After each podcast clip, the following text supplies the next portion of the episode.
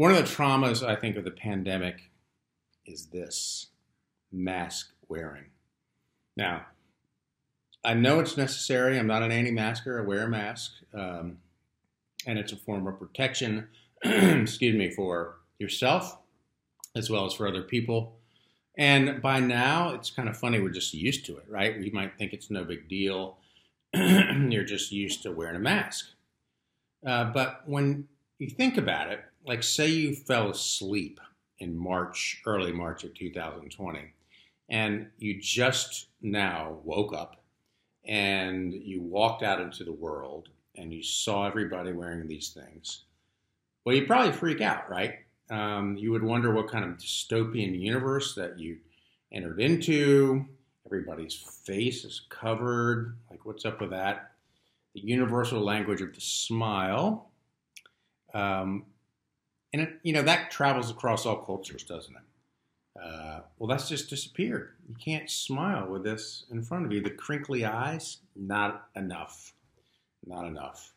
Now, our English word mask derives from the 1530s Middle French word masque, masque. I don't know. I don't live in France in 1530s. Uh, and that was a covering uh, which was designed to hide or guard the face. Now, the French word was derived from the Italian word maschera, um, from which, of course, we get mascara, which many of you use on a daily basis. Now, tellingly, uh, the word maschera, okay, follow with me this etymology, was derived from the medieval Latin word masca, which means a specter or a nightmare. Interesting, isn't it? Hence, we're back to our dystopian trauma of the mask. So let's transition from etymology lesson into preaching. The irony, of course, of wearing actual masks is that we all wear we all wear all kinds of masks, don't we? All the time, pre-pandemic, without having to strap that on our mouths and our chins and our noses. I mean, no one I know, including myself, doesn't present some kind of false self, um, like a, a, mask you would wear in a in a masquerade, um, in certain situations, or at least no one I know doesn't hide the actual self from other people. Usually, some kind of shame is involved, isn't it? We're ashamed for others to see us as we are. Social media is the obvious milieu for the curated self, another way to say it. Um, but but masks are everywhere. They, they, weren't invented by social media. Um, it's interesting. We were seated recently at a, at a table at a wedding reception next to a woman that we didn't know, and you know how these things go. You make polite conversation. You try to make connections about where you went to school, all that stuff. Um, and about 15 minutes into the meal, uh, she looked at me and Christy and said, I'm sorry. You know, weddings bring out all kinds of insecurities in me. And that's why I did all that name dropping earlier. Wow, you are a lovely woman. Who says that at a wedding reception or anywhere? Nobody. You know, for a moment, she dropped the mask, at least one of her masks.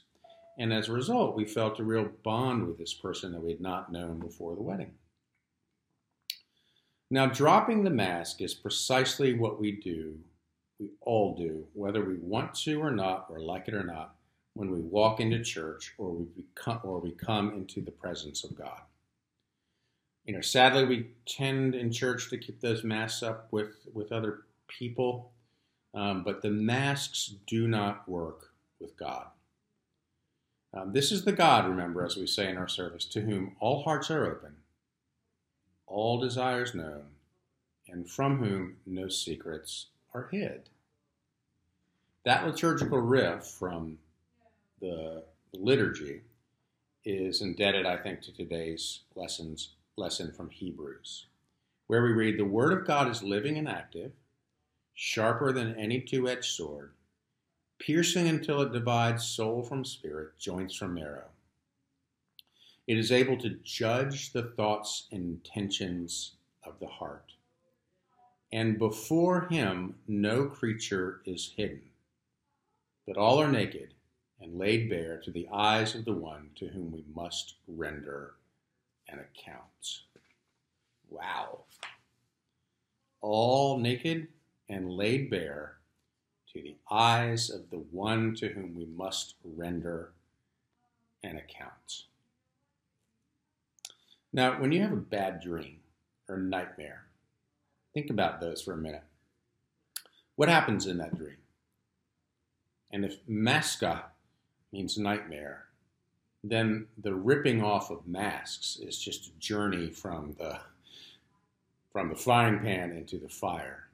Many nightmares involved the ripping off of masks, being exposed, um, naked in front of people, helpless, defenseless, laid bare. Uh, psychologists tell us that, that that nightmare means we're afraid or we're ashamed, that we are hiding.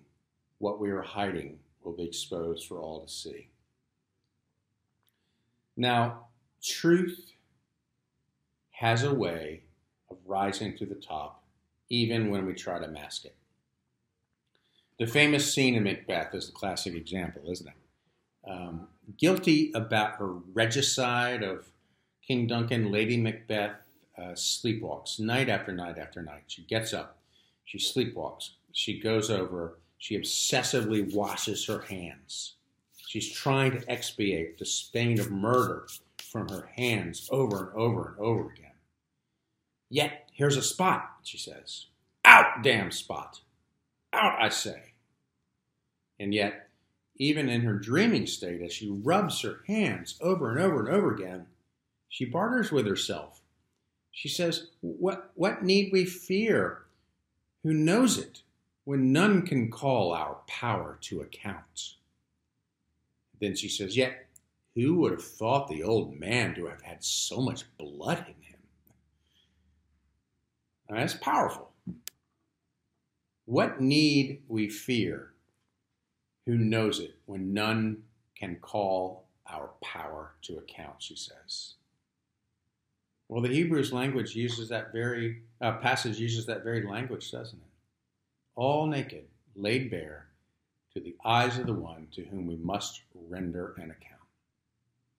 And even though we have not may not have committed murder, there are still damned spots in our lives that we cannot rub out, or that all the perfumes of Arabia will not sweeten, as Lady Macbeth says. So here's where our Hebrews reading today becomes the tale of two cities. First city is the law. We must render an account. But then we have the second city, the gospel. First, the accusation and then the comfort. The author of Hebrews continues. He says we have a great high priest named Jesus, Jesus, the Son of God. And he says, For we do not have a high priest who is unable to sympathize with our weaknesses. And he says, Let us therefore approach the throne of grace with boldness, so that we may receive mercy and find grace to help in the time of need. That's the gospel say. The gospel is the one to whom we must render an account, is the one who has already paid our account in full. The gospel is that the damned spots of blood on our guilty hands have already been washed clean by the blood of Christ. The gospel is that the mask we wear to present ourselves as better than we are have been switched out forever for the righteousness of Christ in which we are eternally robed. You broke the bonds. You broke the chains. You carried the cross of my shame. Oh, I believe it. So it's no wonder then that we can approach the throne of grace with boldness. I'll close with an illustration. Theodore Parker Ferris was the rector of Trinity Church in Boston in the last century. And one evening, Ferris was having dinner with a, with a young man, and they were talking about the young man's father, who was known to be a very stern man. And the son said that he was, in, when he was in the army, he'd made a terrible mistake, mistake uh, of which he was terribly ashamed. He'd gotten into trouble and was given a dishonorable discharge. And he knew that he had done disgrace to his family, he'd been uh, ashamed to his father, and he was sure his father would be outraged. But he also felt like he had to tell his father what happened. And so he did. So I did, said the son to this minister. Said this I wired him and told him what happened. He sent a telegram back. The telegram has three sentences in it. I will stand by you no matter what happens. I will be there in the morning. Remember whose you are. Brothers and sisters, let us therefore approach the throne of grace with boldness, that we may receive mercy and find grace in the time of need. Amen.